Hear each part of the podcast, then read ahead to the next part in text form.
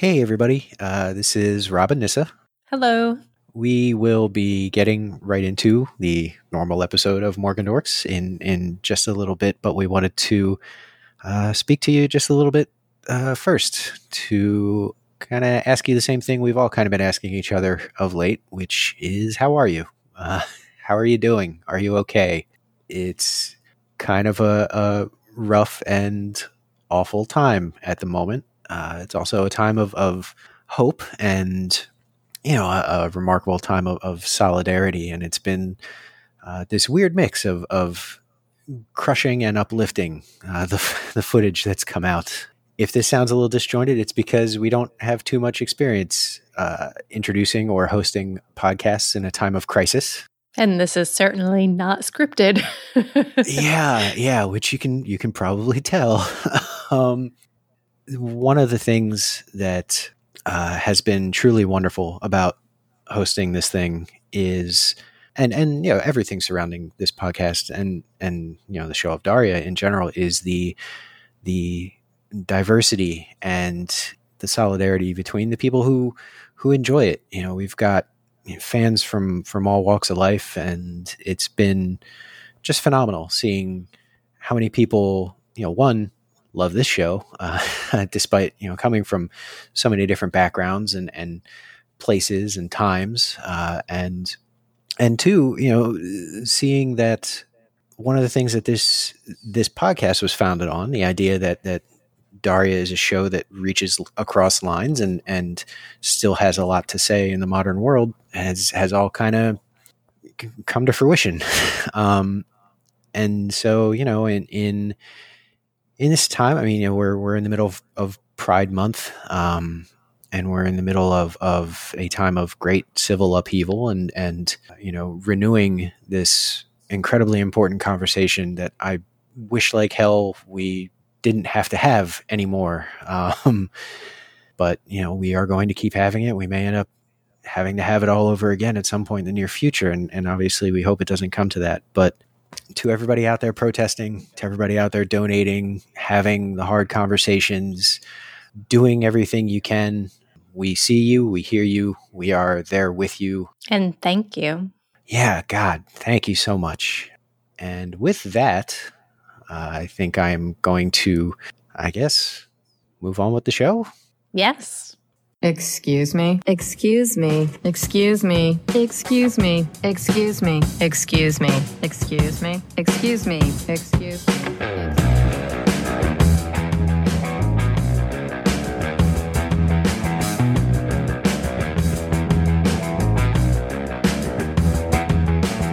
Hello, everybody, and welcome to Morgendorks. This is a bi-weekly Daria podcast where we take an in-depth look at our favorite animated teenage misanthrope episode by episode. I'm Rob Press. And I'm Nissa Lee. And today we are looking at season four, episode one. I had to think there for a minute. Partner's complaint. Time, you know, is a flat circle. I just don't, I just don't know anymore. Time means absolutely nothing at this point. No, you're right. Anyway. Partners complain, in which a rift between Daria and Jane keep them from working together on a project and gives the B-plot gang some much-needed airtime. This episode aired on February twenty-fifth, two thousand, and being a season premiere was, of course, written by Glenn Eichler. He gave us our previous episode, Jane's Edition, as well as Right Where It Hurts, The Misery Chick, and Through a Lens Darkly. Together, those episodes make up nearly half of our top ten.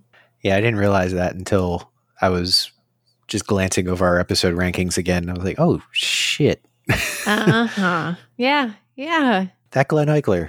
I guess he knows what he's doing. yeah, he, he writes himself a decent episode of Daria. All right, do we want to get into our beat by beat? Yeah, sure. All right.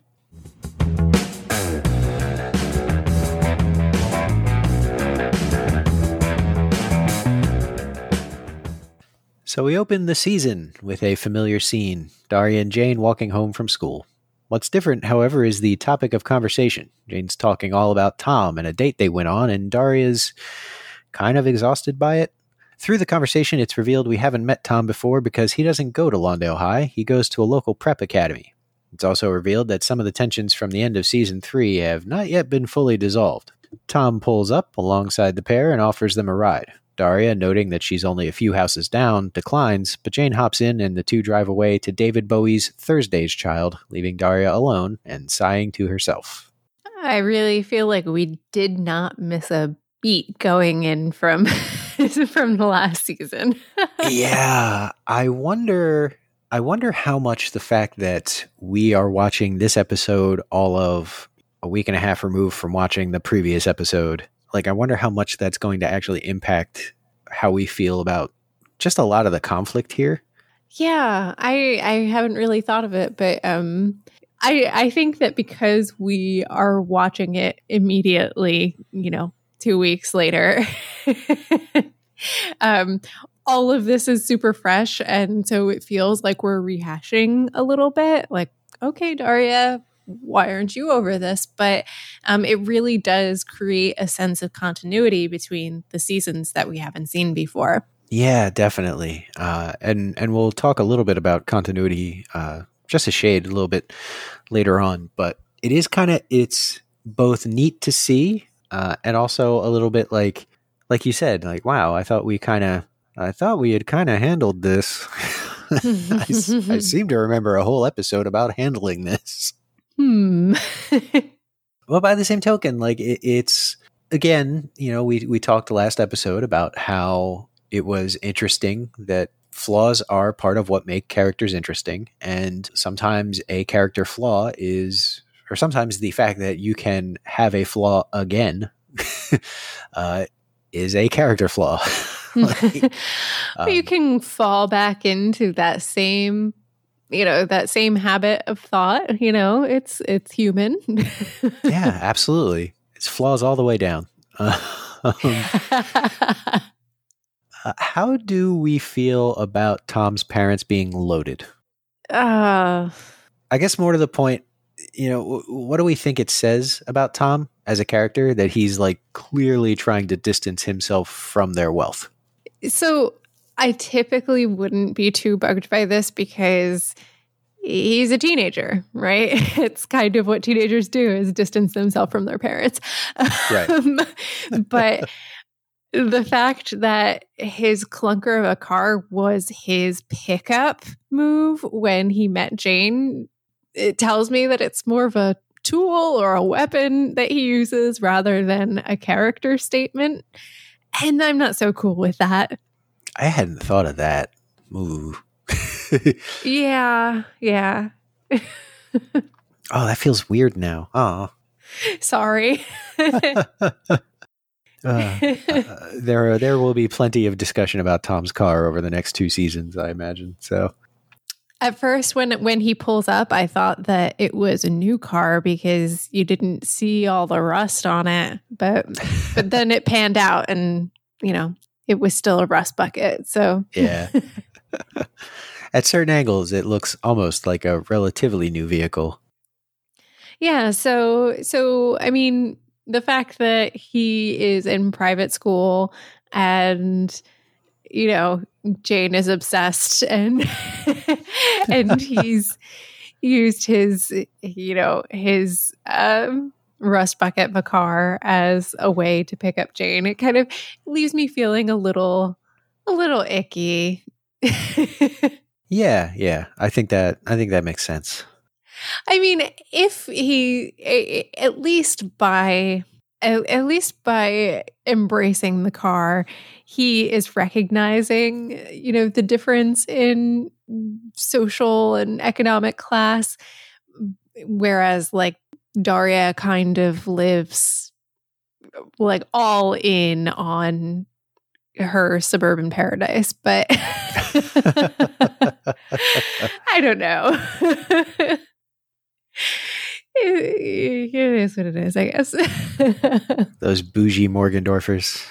Yeah, well, she she has it pretty good, and I I don't think she realizes all the time. So, no. But we can talk about that later. yeah, yeah. Oddly enough, that will be relevant in the mm-hmm. very near future. Um, also, just want to point out the, this show looks a lot nicer now. Like the animation oh, is much yeah. smoother. Everything's a little crisp or a little bit more crisp. Like it got a, a pretty nice upgrade over, over the course of, of the, uh, the season break. At school the following day, tensions are still high. Uh, Daria wants to know what Jane did last night. Jane plays off the fact that she was hanging out with Tom, and Daria insists Jane doesn't have to walk around on eggshells, despite like all evidence to the contrary. uh, they're in the middle of that discussion when they stumble upon Kevin and Brittany, who are arguing over which one of them is smarter. Kevin's views on the differences in intelligence between the sexes are, to put it charitably, gross and misogynist. The two storm off in different directions, leaving Jane and Daria to talk about what they just witnessed. Daria, with no provocation, Jane says you have to give Brittany credit for not conforming to Kevin's vision of her, and that's kind of it. Tries to link Jane's thoughts on Kevin and Brittany to the current situation between Jane and herself. Jane's kind of blindsided by that, understandably so. Uh, Jane defends herself and tells Daria in no uncertain terms to get over it. Daria politely storms off. It's such a leap that Daria takes for, from Kevin and Brittany's conversation to their own situation that is right? really hard for the brain to process. It is. It's so massive. And and I like that. I like that Jane is right there with us in, in reaction to that. It's just like, what the fuck are you talking about? I appreciate that. I also like, you know, it's, I don't know, you, you write in here that, that Daria is stuck in her own head and she can't see past her own insecurities. And I really love the way that's put because it, it's. Well, thank you for. I, yeah. I mean, I mean, she's, she's, she's just stuck there and that's, and that's what happens when you're stuck in your head. You just don't make sense to other people sometimes. You don't make sense to other people sometimes. And you start seeing everything in terms of how it reflects on you or how you are mm-hmm. reflected in it, you know, and, and, you know, it, it's, it's selfish. It's, it, it is alienating. It's also just kind of what happens sometimes. Yep. people are sh- people are shitty in this way. Well, uh, you know, I we we've established that Daria is is an anxious sort of person, and this is what happens with anxiety. You know, it yeah, absolutely it makes it it makes it very very hard to process what's actually going on around you. Totally. So there it is. Yeah. So off we go to economics class where we see Miz Bennett for what feels like the first time in ages. Uh, they're setting aside their books and learning about real-life economics, which is to say they'll be partnering up and renting an apartment, applying for a credit card, opening a retirement account, et cetera, just to see how these things work. Daria rather pointedly asks if they need to partner up with anyone, and Miz Bennett insists. Outside of class, Daria admits she said it to tick Jane off, and Jane admits it worked. The two run into Jodie, who is also looking for a partner for the project since Mac is apparently terrible with money. Uh, the three end up in the orbit of the second round of Brittany and Kevin's fight, and when Brittany insists she doesn't want to partner with Kevin, she sets her eyes on a new partner. Jodie, sensing trouble, quickly snatches Daria up, leaving Jane to work with Brittany. So let's talk about this project that they're supposed to be doing. This project is brilliant.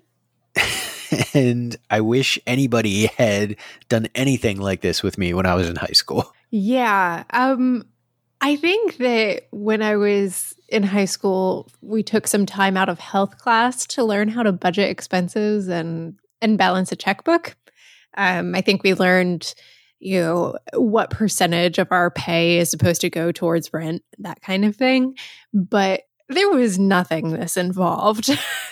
Yeah. I I just wonder, like, how is it that the professionals that they engage with for this project, like, how do they even like take them seriously, you know?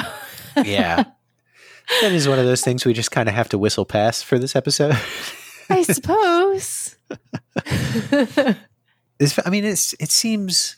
It's such an important age to learn about things like how to pay your taxes, you know, how to, how to do all like what to look for when you're signing up for a loan, like stuff like that, especially for high school students, because you're, you're a couple years away if not a year away or less from making like one of the most important financial decisions of your entire life.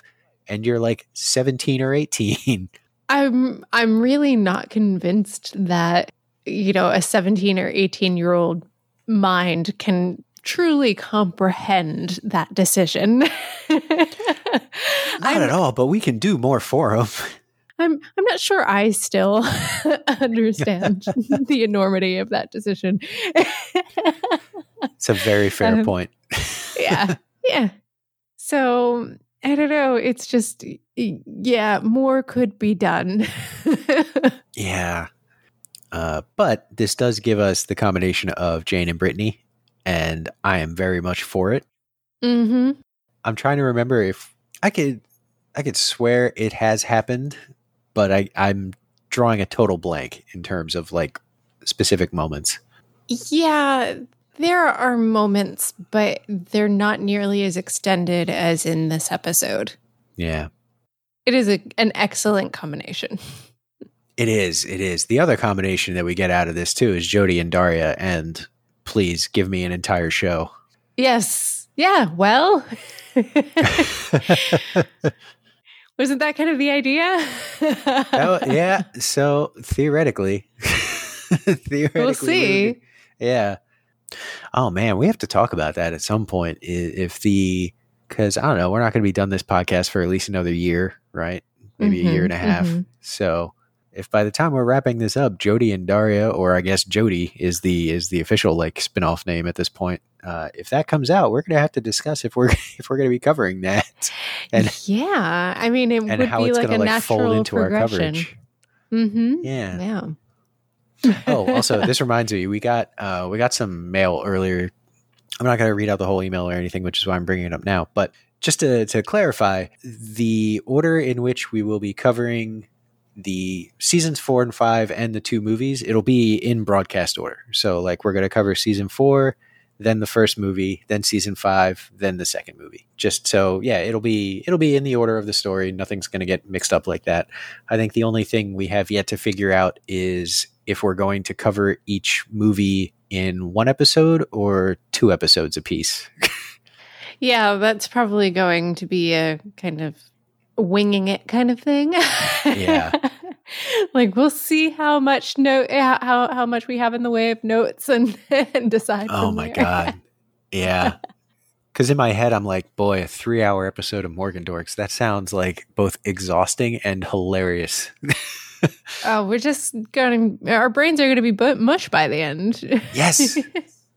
That's what's going to be great about it.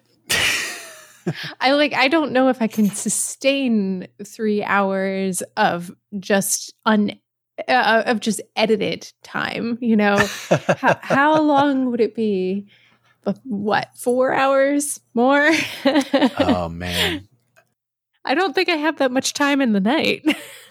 That's a yeah, that's a good point too. At some point, we're just fighting sleep. Uh-huh. um, I'm pretty sure I, I took a nap before this episode. I'm not sure, but I fairly certain. So, yeah. I'm trying to think back to recording some of our first episodes. Like the our recording of Esteemsters took something like three hours, I think. Oh, God. Yeah. We've gotten so much better at this. At least it shows in pre-production. I don't know about post-production, but. At the Morgendorfer residence, Daria and Jodie are trying to figure out what their project will be. Daria is not being particularly helpful, but eventually Jodie corrals her into working on applying for a small business loan. Over at Brittany's palatial estate, she's pitching ideas to Jane as Len's Feelin' All Right plays in the background. She suggests they plan a wedding, and boy howdy, does it open a door into her psyche. We're just going to go ahead and play this clip. I guess we could say you're marrying your high school sweetheart and I'm just there for moral support. Oh, no! I'm not marrying that jerk!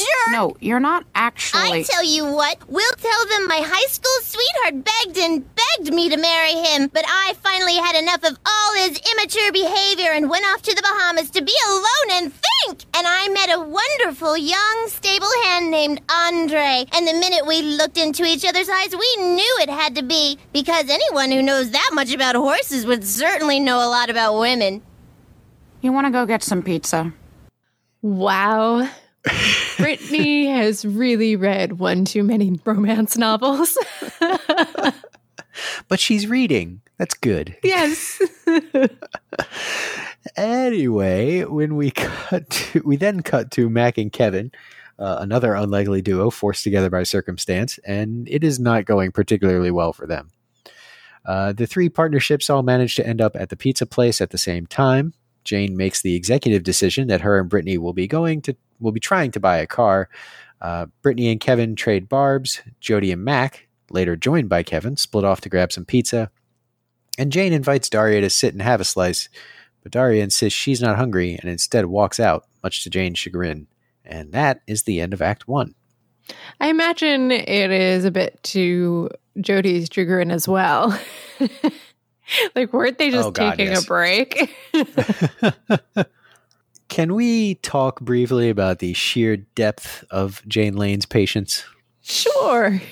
Like, not only is her best friend being a total shitbird, but she is working calmly with what might be one of the most exhausting people on the planet. Yeah, patient, but also I would think that this is high entertainment for Jane. a, a look into Brittany's mind and world. I mean, oh my God, that house.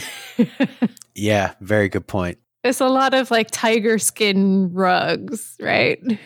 there, are, there are tiger skin rugs. They skinned the ceramic tigers. And got the... Also, kind of speaking of which, like, it's pretty tough to watch Daria act this way. Like, the episode just sort of grinds to a halt when she's talking, and it's being dragged kicking and screaming by just the really, really great work of every other side character. Mm-hmm. Yeah. Yeah. But, I mean, if there's anyone who is going to write an episode that works in which Daria is not... Um, providing any momentum, it would be Eichler, right? It's a very good point. That's the thing. Normally, you know, with the I, I find myself, I am more tolerant now of the B plot gang than I was previously. Like, you have converted me on that front. It helps that they have a name now. Yes, absolutely. Now that I can identify them, I still find myself getting like a little tired of their antics from time to time. Not once in this episode. Right. It just yeah. works. Yeah, absolutely. I mean, it's it, it the jokes aren't just completely out of left field. You know, there's um, a lot of good three beats in this episode, you know, and and it works. It works. So I'm not complaining. So Act Two opens at the car dealership where the partnerships of Jane and Brittany and Kevin and Mac are each looking to purchase a vehicle. Brittany seems as though she's going to get a deal because her salesperson is extraordinarily sleazy and he is appropriately backed by Beck's sex laws, while Kevin and Mac seem like they're going to get turbo screwed because their salesperson is extraordinarily slick. Again, I am amazed that anybody is giving... these kids the time of day. yeah. yeah. But if anybody would, it would be a sleazy car dealer, car salesman. Yeah, that's the thing. Like, these are the people who would absolutely take advantage of this. So I suppose it's good that they that, that the episode starts here. You know, for the willing suspension of disbelief. Uh, I'll note that Jane, Brittany, Kevin, and Mac are looking at purchasing. They're both looking at the same model of car, and that model of car appears to be modeled after uh, the like ninety-nine two thousand era Dodge Viper, which in the year two thousand would have cost would not have cost the twenty thousand dollars that the episode implies. It would actually run you about seventy thousand dollars. Holy hell! Yeah, even today, twenty years later, a two thousand Dodge Viper is still going to cost you about forty grand. Wow. Yeah. Yeah. I, I always really like that car. I don't know. I can't help it. I have no opinion, as with most cars. Yeah. Meanwhile, I drive a Nissan Altima. It's gray. It has no personality whatsoever. It just goes from place to place. Duct tape, maybe? Uh, not anymore. Not anymore. Ah. No, that, that car. Oh, boy, that car. Meanwhile, uh, the... Um, for for a good month during this pandemic, uh, my car was in the shop. Oh no! Because the electrical system just like completely imploded. Jesus! It, it it just stopped working. Like apparently, what was happening was the the car the car's battery was being drained even after the car was turned off. Ah. And it was something, apparently the Bluetooth hadn't been installed correctly. What? How does that? I don't f- know. I don't know. We took it to the mechanic who said, uh, I can't, I don't have the schematics for this. You're going to have, I, and the dealership won't give it to me. You're going to have to take it to the dealer. The dealer tried to charge us like a ridiculous amount of money. And yeah, that's about so, right. So we talk, talk to the mechanic again, and he's like, I know a guy. And so we went to ele- an electronic specialist, and uh, and we ended up spending about like half of what the dealership wanted to charge us. So uh, yeah, I know. But the car lives. It doesn't have a rear view camera anymore, which really kind of sucks. But oh, that sucks. It has an entirely new radio system. Oh, that's kind of it's a neat trade off. uh, yeah, something I really don't care about. But hey, anyway, they're totally off topic now. At least it happened what, when I didn't actually need a car. yeah, yeah. I was going to say, quarantine is not a bad time for it to have car issues. Not if there uh-huh. is a good time to have car issues, quarantine would probably be it. Yep, yeah. Meanwhile, over at the bank, Jodie and Daria are pitching their idea of an investment firm for young people. The man they're talking their, their man they're talking to notes, rightly, that two high school students with no previous business experience would be a high-risk investment, and he shoots the pitch down. Unless, he says, Daria's father might be willing to co-sign. When Daria declines and the banker begins wrapping up the conversation, Jodie points out that he didn't ask about her dad. When the banker takes a second look at their application and realizes Jodie's dad is a huge name in the business world, he begins to say they could find a way to make it work, but Jodie's having none of this bullshit. Mm-mm. She tells the banker, yeah, she tells the banker that her father is the same "quote unquote" high risk color she is, and storms out. Woo! Yeah, kind of yeah. a timely episode to be covering right now. Yeah, some things never seem to change, huh? Yeah, oh. worth worth reminding everyone. I don't think anybody needs to be reminded, but it's worth saying, like, this aired more than twenty years ago and it still feels very much on point. Yeah. But fingers crossed, it seems like some things are changing right now. So hooray. Yeah, here's hoping. Yeah. Um, or at least more people are talking about it. And that's how, you know, that's how we move forward. Mm-hmm. I will say I did appreciate Daria in this scene. We will, we'll be talking quite a bit later about Jodie's side of this scene. But I do want to say I appreciated Daria saying that her role in the company would be public relations. um, and Jodie very quickly covering and saying, Daria's more the inside person. I'm more the outside person. yeah, then, yeah. Yeah, Daria is completely aware of how people see her. And then after Jodie storms out, Daria just kind of calmly stands up and says, well, I guess that makes me the outside person. Yeah. I mean, it's just, it's just so frigging shitty what this guy does. And And I'm really glad that Jodie called him on it. Absolutely. But also, also, like, it just amazes me that a bank employee would even sit down and give a couple of high school students the time of day to consider a business loan. Like, what? Yeah, yeah. There's a there's a level of overt politeness to even taking that meeting. Yeah, yeah. And it is quickly squandered by being a racist piece of shit. It's just, yeah, it's terrible. Daria does reference, we, we talked briefly a little bit earlier about continuity. Daria does reference Jake's heart attack in the bank scene. Mm-hmm. You know, and again, it's a very small thing, but because of how little continuity we've had over the course of the previous three seasons, it stands out just a little bit. And um, to add to that continuity, um, Jodie has in the past said that this is what she wants to do with her life. She wants to open a business um, for that that is supporting other um, young Black people who want to start businesses. Yeah, right. Absolutely. So, so we're carrying that through on this episode too. Outside the bank, Daria chases after Jodie, who says she just wants to be judged on her own merits. Daria suggests maybe the banker they talk to at the next bank won't be quite so stupid, and Jodie says maybe, but maybe not. Uh, we cut to the next bank, where Jodie pitches her idea again, but this time she drops her dad's name right at the outset.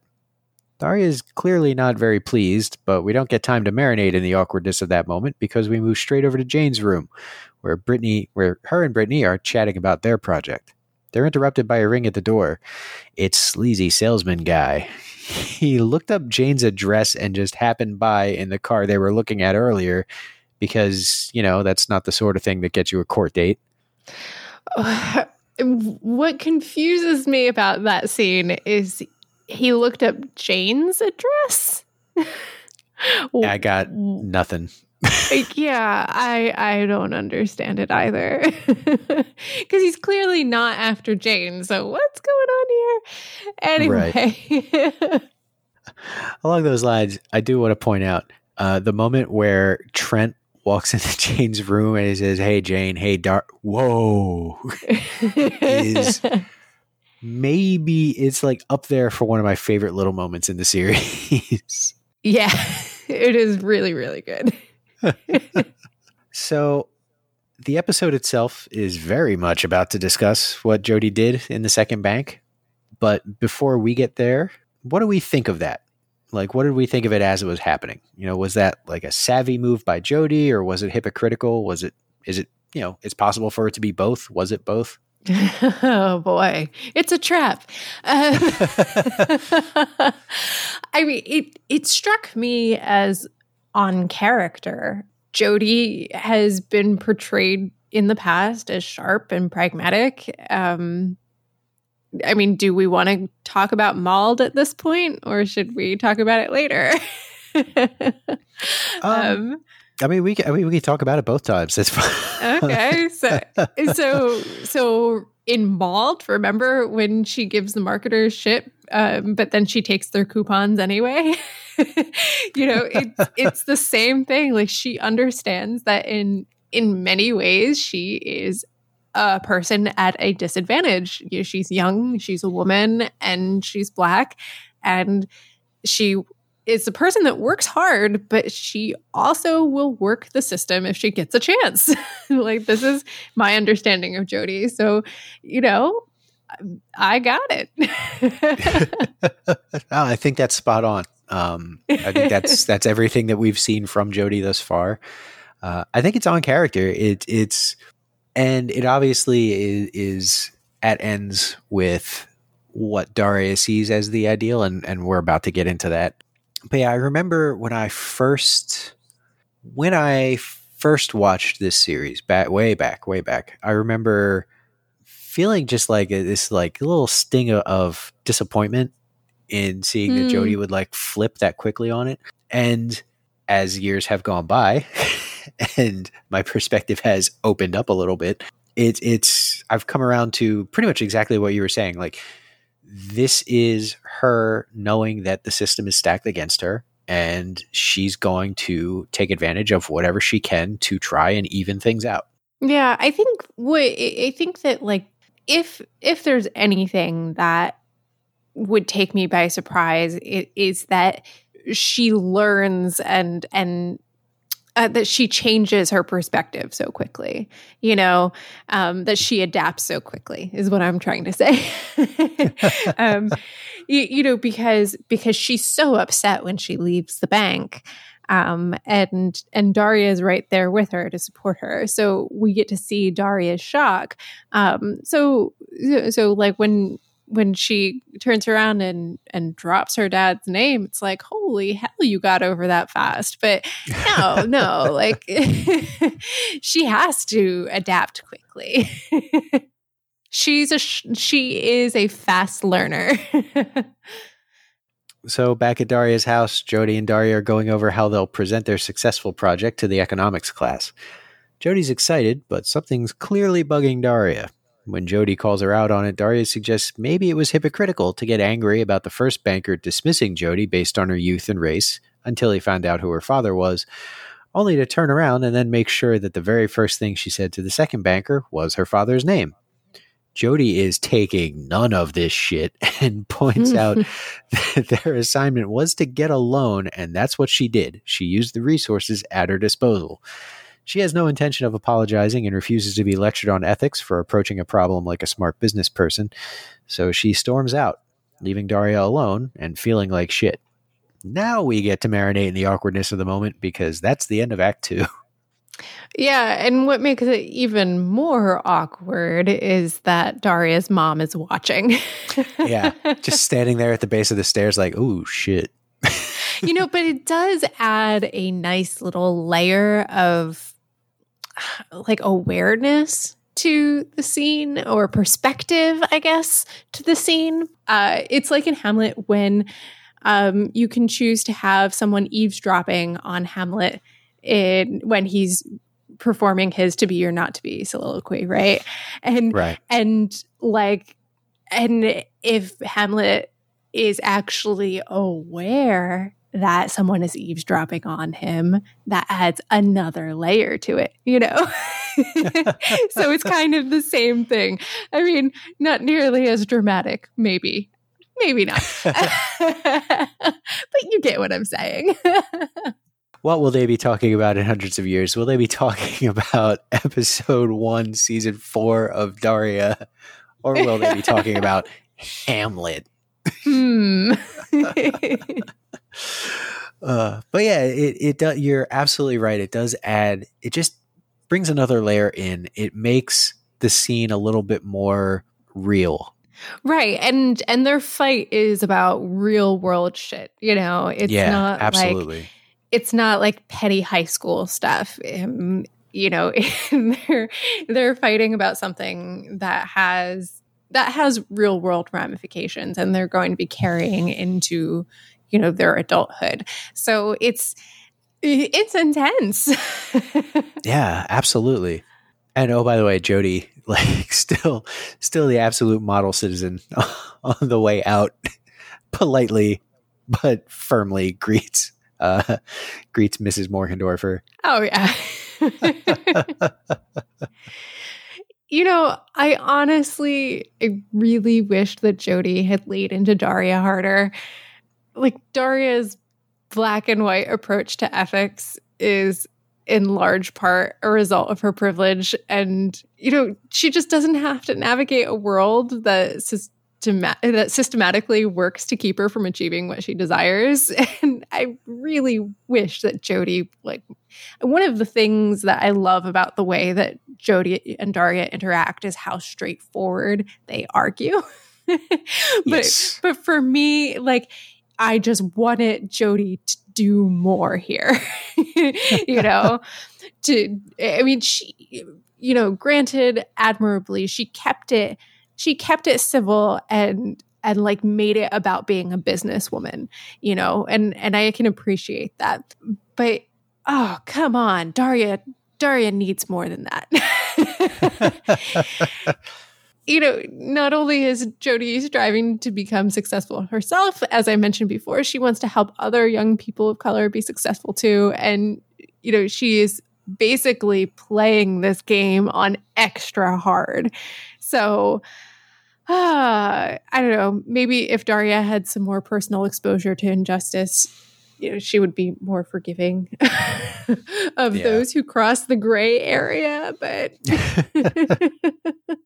well, you know, you, you mentioned Mauled earlier, and you know, all the way back, that was all the way back in season one, episode six. And, and we talked then about how this show would have a common theme of Daria being the most principled person in the room, and mm-hmm. how, you know, a lot of times that would make her someone worth rooting for. And sometimes it would just make her look really shitty. And, uh, and we also, you know, as you mentioned, we had, we saw Jodie's much more nuanced approach to morality and social justice and, and, you know, pragmatism, uh, and you know, all of that is all on display here. Uh, and I think it's, you know, considerably more engaging this time around, perhaps because it's more well done, perhaps it's because we care more about these characters, but it, it's, it's fascinating to see the clash, as painful as it is to watch, you know, these two characters that we care about, uh, get these digs in at one another. It's also just pretty good television. Like mm-hmm. I can't, yeah. I can't help but just kind of watch like, wow, as Jodie just starts laying into Daria about this. Yeah. And I'm really glad that they chose not to have Mama Morgendorfer step in and say anything at yeah. the end of this scene. You know, just like let her be silent. It, it works. Absolutely. At the pizza place for the beginning of Act three, the unlikely duo of Jodie and Brittany are chatting about their projects backed by three eleven's Come Original. Kevin and Mac drop by to discuss how they fared at the dealership, and Kevin reveals he misinterpreted the assignment and straight up bought a car. Oh, Mac, God. Yeah. Mac asks Jodie how her and Daria's project went, and Jodie's response is a deeply loaded, okay, I guess. Uh, back at the Morgendorfer residence, Daria's reading when Helen walks into her room. Helen witnessed the blow up between Jane and Daria, as we noted, and she's here to chat about it. You said Jane and Daria, by the way. God damn it. Helen witnessed the blow up between Jodie and Daria earlier, and she's here to talk about it. Uh, she gives Daria every chance to back out of the discussion, but Daria, obviously torn up, goes ahead with it. Daria asks Helen if she sees her daughter as a, quote, rigid, unhealing, unrealistic, unforgiving, self-righteous jerk who can't hold on to a friend, unquote. And Helen points out that having strong beliefs isn't something to feel bad about.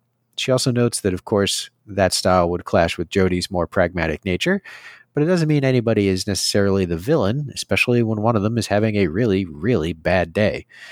Helen tells Daria people aren't as alienated as easily as she thinks, and if Daria doesn't believe her, she can ask Jane. Oh, boy. Yeah. Before we get into the more serious stuff, uh, I just want to note, I'm not sure we've actually talked about it before on this show, but the voice actor for Brittany, Janie Mertz, uh, is also the voice actor for Sandy. And the only reason that I thought to mention it here is because uh, Brittany's like pseudo-intellectual voice is very, very much straight out of Sandy. Oh, you can definitely hear it later when she's like, we shan't do blah, blah, blah, blah. Yeah. Shan't, shall, or so. I can't, I don't know what it was, but. uh, I'll also, again, real quick, before we get into more serious stuff, uh, Helen's advice to rinse off your dishes before you put them in the dishwasher is bad. Don't wash your dishes before putting them in the dishwasher. It's a waste of water, and it makes the dishwasher less effective. It's brought to you by someone whose father has worked on appliances for like fifty years. I am guilty of this, but also learn how to clean your dishwasher. Yep, yep. It does need to be clean. There's there's filters in there and stuff, man. You got you got to yeah. do that. I remember when I said something to Sheila about cleaning the the dishwasher, and she was like, "Um, what?" Yeah, that's how that sounds about right. Uh, to Love to you, her uh, to her credit, I think our like I don't know if ours actually has any kind of filter on it anywhere. Like I don't think we actually have How is anything that possible? Too clean in ours. I don't know, but I've looked for it all over the place, and I've shown my I've shown my dad, and he's like, "Yeah, I don't know." Um, it's a very old and shitty dishwasher. Like it, it, okay. it's extremely not okay that we rely on it to make our plates healthy to eat off of. But, Anyway, it's super neither here nor there. Let's get back on track now. Yeah, yeah. So Helen's non-dishwasher related advice is, mm. to some extent, solid. Uh, there are some problems with it. Yeah, I think she is way too easy on Daria here. Just, I mean, of course, I expected Jodie, uh, I expected Jodie to be harder on Daria, but I feel like Helen is really missing an opportunity to talk to her daughter about race here. And I mean, when when they were talking about aliens in the, one of the previous episodes, you know, Helen was all over that. Why is this so hard? You know, why is it so hard to talk to her daughter about the fact that, you know, Jodie is Black and therefore has a different reality than Daria, you know, and maybe maybe Daria needs to shift her own perspective a little bit. I don't know. Yeah. Uh, I'm I'm a I'm a bit disappointed. I think Helen's advice as it pertains to Jane is pretty okay, where she basically yes. just kind of says like, hey, talk to your goddamn best friend. Right. But okay, so here's the thing. and and I think that I think that this is kind of it is illustrating a much larger problem and and probably not intentionally. The fact that Helen is not equipped to discuss race with her daughter, yet she is gung-ho about feminist issues, is pointing to this larger issue of uh, feminism not always being intersectional. And, you know, even when there is a a moment like this in which you're not equipped to talk about it, you can at least recognize that there's a gap there. You know, you can say, right. hey, I don't have a lot of experience with this, or I completely recognize that I have a lot of privilege here and I don't know the other side, but let's some, practice some empathy for a minute, or let's recognize that, you know, everyone is at a disadvantage here, you know, um, you know, they, you know, women and people of color are both at a disadvantage. Um, so, you know, it's, it, there is definitely room for improvement, uh, is what I'm saying. And, um, Yeah, yeah. I'm gonna get off of my my high horse now. No, hey, I'm, I think you you're voicing you're voicing all of the issues much much more clearly than, than I could. So it's a little disappointing, and I think that, you know, that strikes particularly hard because we've seen that Helen is an extremely capable mother at times. Like, we've seen flashes of her being very good at this. And so I think when she when she misses an opportunity like this, it's kind of a bummer. Yeah, I mean, let's be honest. Not every mom is on one hundred percent of the time. No, God. Not every parent fried. is on. Yes, yeah. Um, you know, people are flawed. Um, so, and, and our expectations of them are much, much higher than they ever should be. But that's what keeps us going, right? In economics class, the students are giving their presentations. Uh, when the moment of truth comes along and Daria has a chance to talk about what made their project successful, Daria says it was about being able to tailor their approach to what would make the banks the most comfortable with lending them money. Phew. Uh, perhaps it was Ben Lee's Nothing Much Happens playing in the background that convinced her. Uh, we don't really get to see the rest of the presentation, but we do catch up with Jodie and Daria right after class. They apologize to one another, each admitting there were aspects of this whole thing they could have handled better, and all is chill. Jodie wanders off and is replaced immediately by Jane, who in a really wonderful little exchange finds an extremely roundabout and indirect way to let Daria know that, yeah, she's been acting like a jerk, but she gets it, and it's okay, and they're still best friends. For serious, guys, it's touching as hell. Uh, mm. Anyway, they agree to meet for pizza after school, and we go back to the pizza place for the third time this episode. Um, Talk about those three beats. yeah. Uh, backed by Will Smith's Will two K. Hell yes. Uh, Jane wow, is this, tell- uh, this soundtrack is just knocking it out. I was actually, I was looking at the the song list for the next, for like, the next, you know, seven or eight episodes, and it's kind of crazy. Like, it really ramps up. And between that and the animation looking so much better, I'm wondering if the show got like a budget overhaul between seasons three and four. Hmm. Maybe that's something we should look into. Ah, I mean, you know, if that information is available, I don't know. God, but who among who among us likes to research things? Hmm. Um, So anyway, backed by Will Smith's Will two K, Jane is telling Daria her Brittany stories, and Daria is almost wishing she had Tom's stories back. Uh, in walk Kevin and Brittany, who have made up, of course, but that only lasts for a few seconds. Of course, as in runs the sleazy car dealer from earlier. We of see course. him for the third time. hmm. uh, and he's looking to sell the car that Kevin returned. It touches off a fight. Daria and Jane reflect on everything being back to normal, and we go to credits with Any Day Now by Biff Naked. So I, I made uh, I made a point to I made it a point to point out the uh, exchange between Jane and Daria, where Jane basically forgives Daria. Uh, it took some like linguistic gymnastics for Jane to get to where she was going, and it it just a little bit of the momentum died in it uh, because of that. But it really was a great moment. It, it's it's prime Jane Lane best friend. It's so nice. Yeah, yeah. There there were definitely lots of gymnastics, but the landing stuck. It absolutely did. What do we think of Daria's arc in this episode? Because there are there are two distinct points of her personality at play here, and both are some of the more difficult ones for others to work with. Like, she's got her protectiveness and her neediness when it comes to Jane.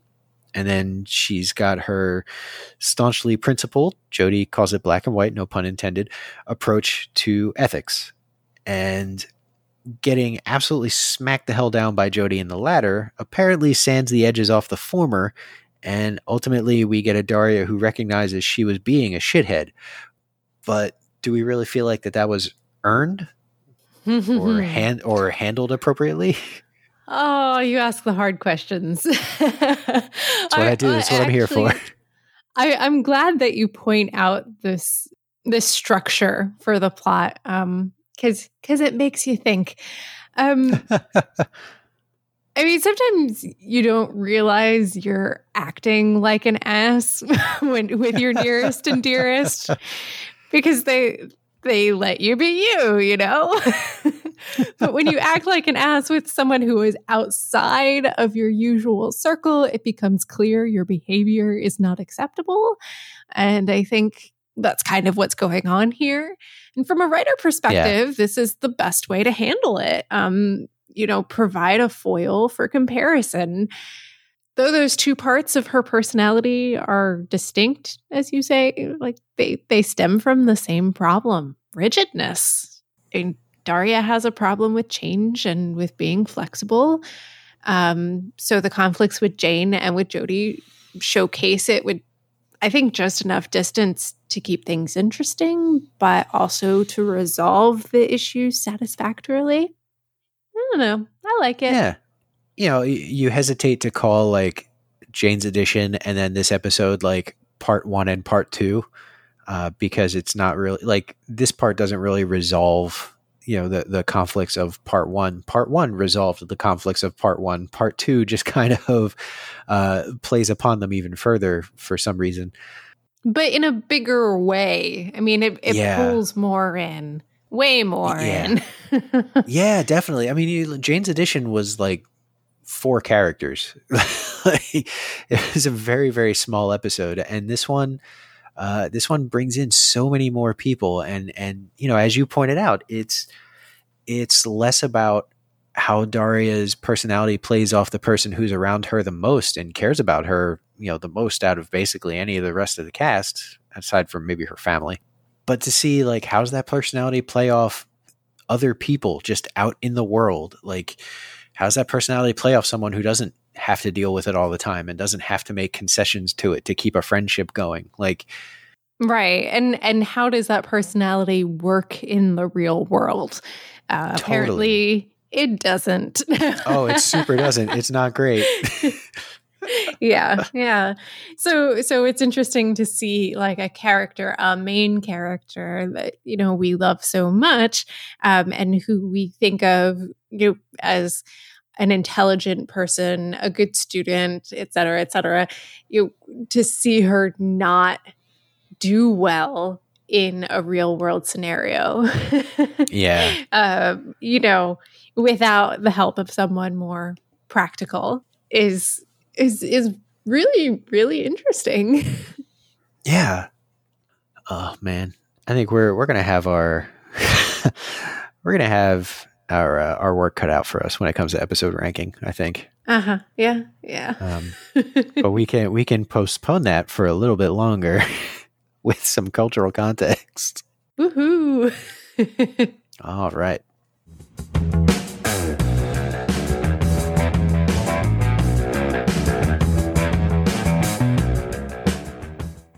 So I noted on our Twitter a few days back that there are weeks where it feels impossible to talk about Daria in a time like this. There are so many huge and powerful and important things going on in the world that it can, on occasion, be hard to internally justify spending hours of the week prepping, recording, editing, and publishing a podcast about a twenty-year-old M T V cartoon. And then Jodie absolutely lays into a shitty banker for being a racist, and it reminds me of a central tenet of this podcast, something I said in our very first episode. There are many aspects of this show that are still relevant and still need to be discussed.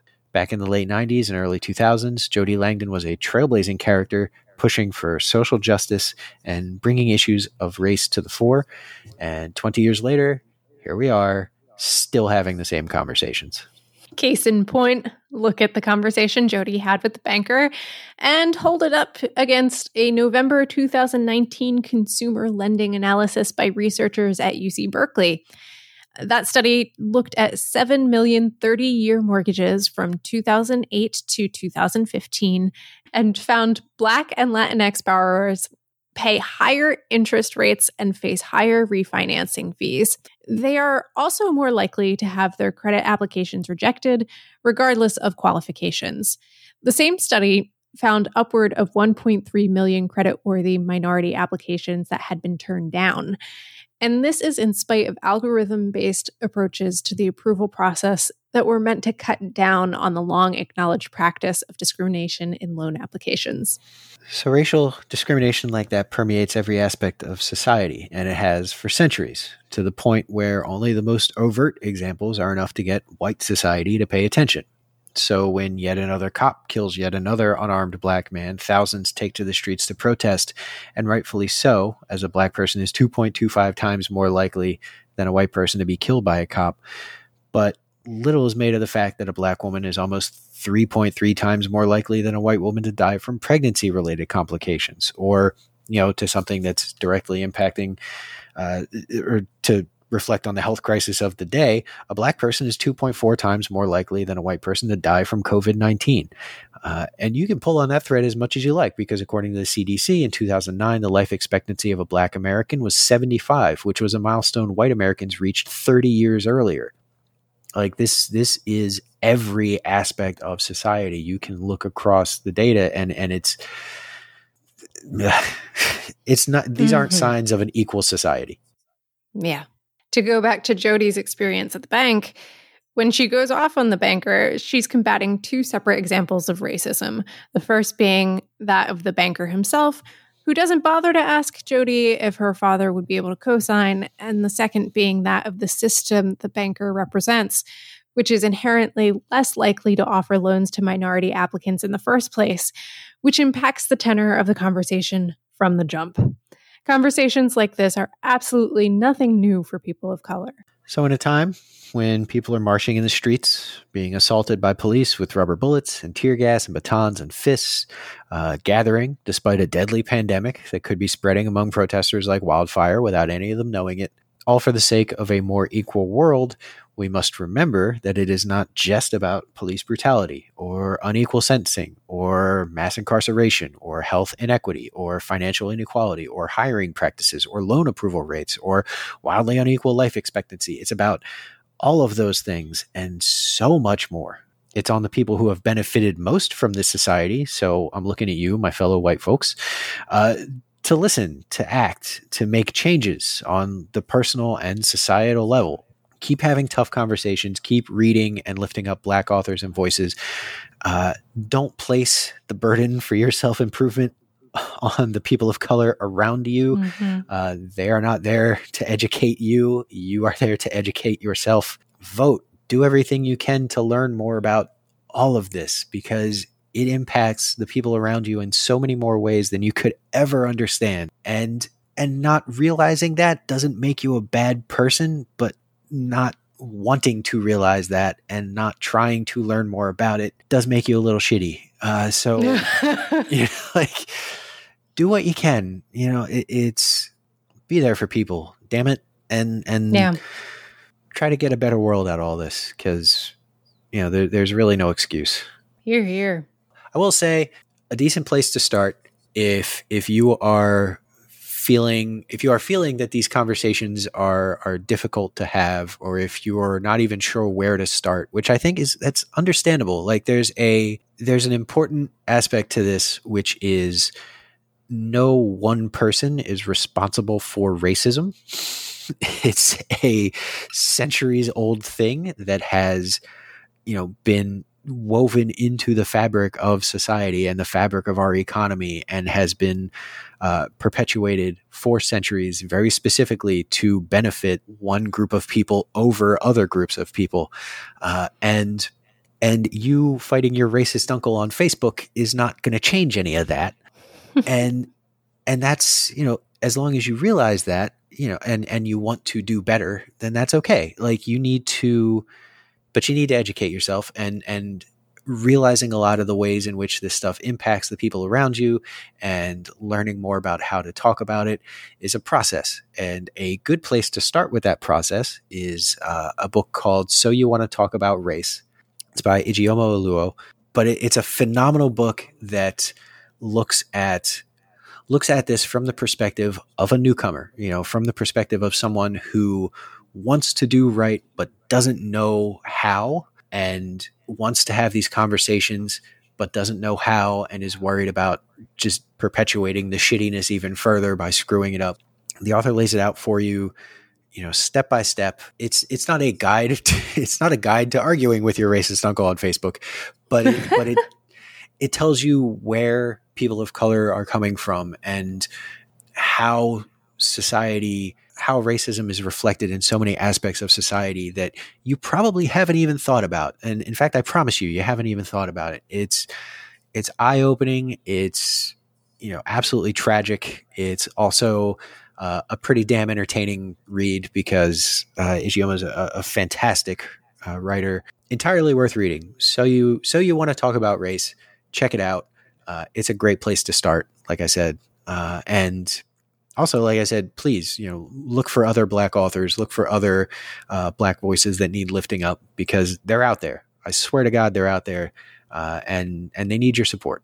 Anyway, all right, that's my that's my soapbox. All right, so um, should we rank this episode? Yeah, I tried to keep us away from it for as long as I could, but but it has to happen sometime.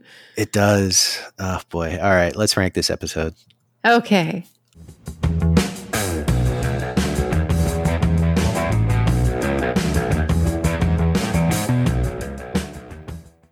So because we have a tendency to look at episodes with some similar bits running through them, I guess I, I look down at the the other prominent Jodie Daria episode, which was Gifted. Okay. Um, I think it's fair to say this is a better episode than Gifted. Yes, I agree. Yes. um, it's also hard not to compare this to Jane's Edition, as we Good point. Have been talking about it quite a lot throughout this episode. Um, oh, very good point. Do you think that, I mean, how do you think this compares to Jane edition, Jane's Edition? I mean, this is also written by Glenn Eichler, so apples and apples, I don't know. I yeah, I mean, it, it kind of goes back to what I was what I was talking about earlier, where it's like you can almost look at these two episodes as part one and part two, you know, mm-hmm. and it obviously, obviously they're not. They're telling two entirely different stories, but you know, we we tend to we tend to look at these episodes in terms of, you know, how they handle Daria as a character and and how that how what we learn about her as a character is reflected on everybody around her. And uh, in uh, Jane's Edition, we saw how it directly impacts. Like I was saying earlier, we saw how it directly impacts Jane and and that very small circle.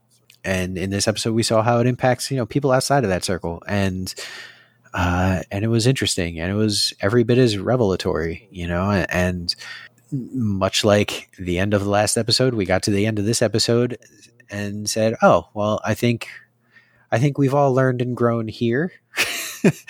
um, so like, so I think, yeah, I think it's, I think it's really good. I'm trying to figure out if I think it's better or worse than Jane's Edition. Oh, I don't know. um, I mean, the fact that I, I feel like because it tackles more than Jane's Edition does, and it brings in more characters, and it brings in... It is much more ambitious. It is, yeah. I feel like it needs more credit than Jane's Edition. No, that's, uh, look, I've I've made that argument before. Like, yes, I made that argument before for other episodes. So, like, to me, that's a perfectly valid point. Okay. Yeah, I'd be okay with that. I'd be okay with putting okay. this at, at at five. Sure. Okay. Cool. Wow. All right. Wow. Do we just start season four with like relatively easy agreement? I think so. Holy shit. All right. I think we go into these expecting a lot more, a lot more uh, pushback than we actually give, because when it comes down to it, neither of us are very combative people. Yeah, we both of us are like so afraid of, of confrontation. One of us is just like, I think it's, I think it's number fifteen, and the other one's like, well, I thought it was number thirty, but okay. uh, all right. So I'm going to slot in Partner's Complaint at number five. That is directly below Through a Lens Darkly and directly above the episode before it, Jane's Edition. That also, I believe, gives Glenn Eichler a firm five out of ten uh, within our top Damn. ten. Yeah. Hey, he's a, he's a, he's pretty good. he, he knows his shit. All right. We want to wrap this episode up? Yes, we do. Okay.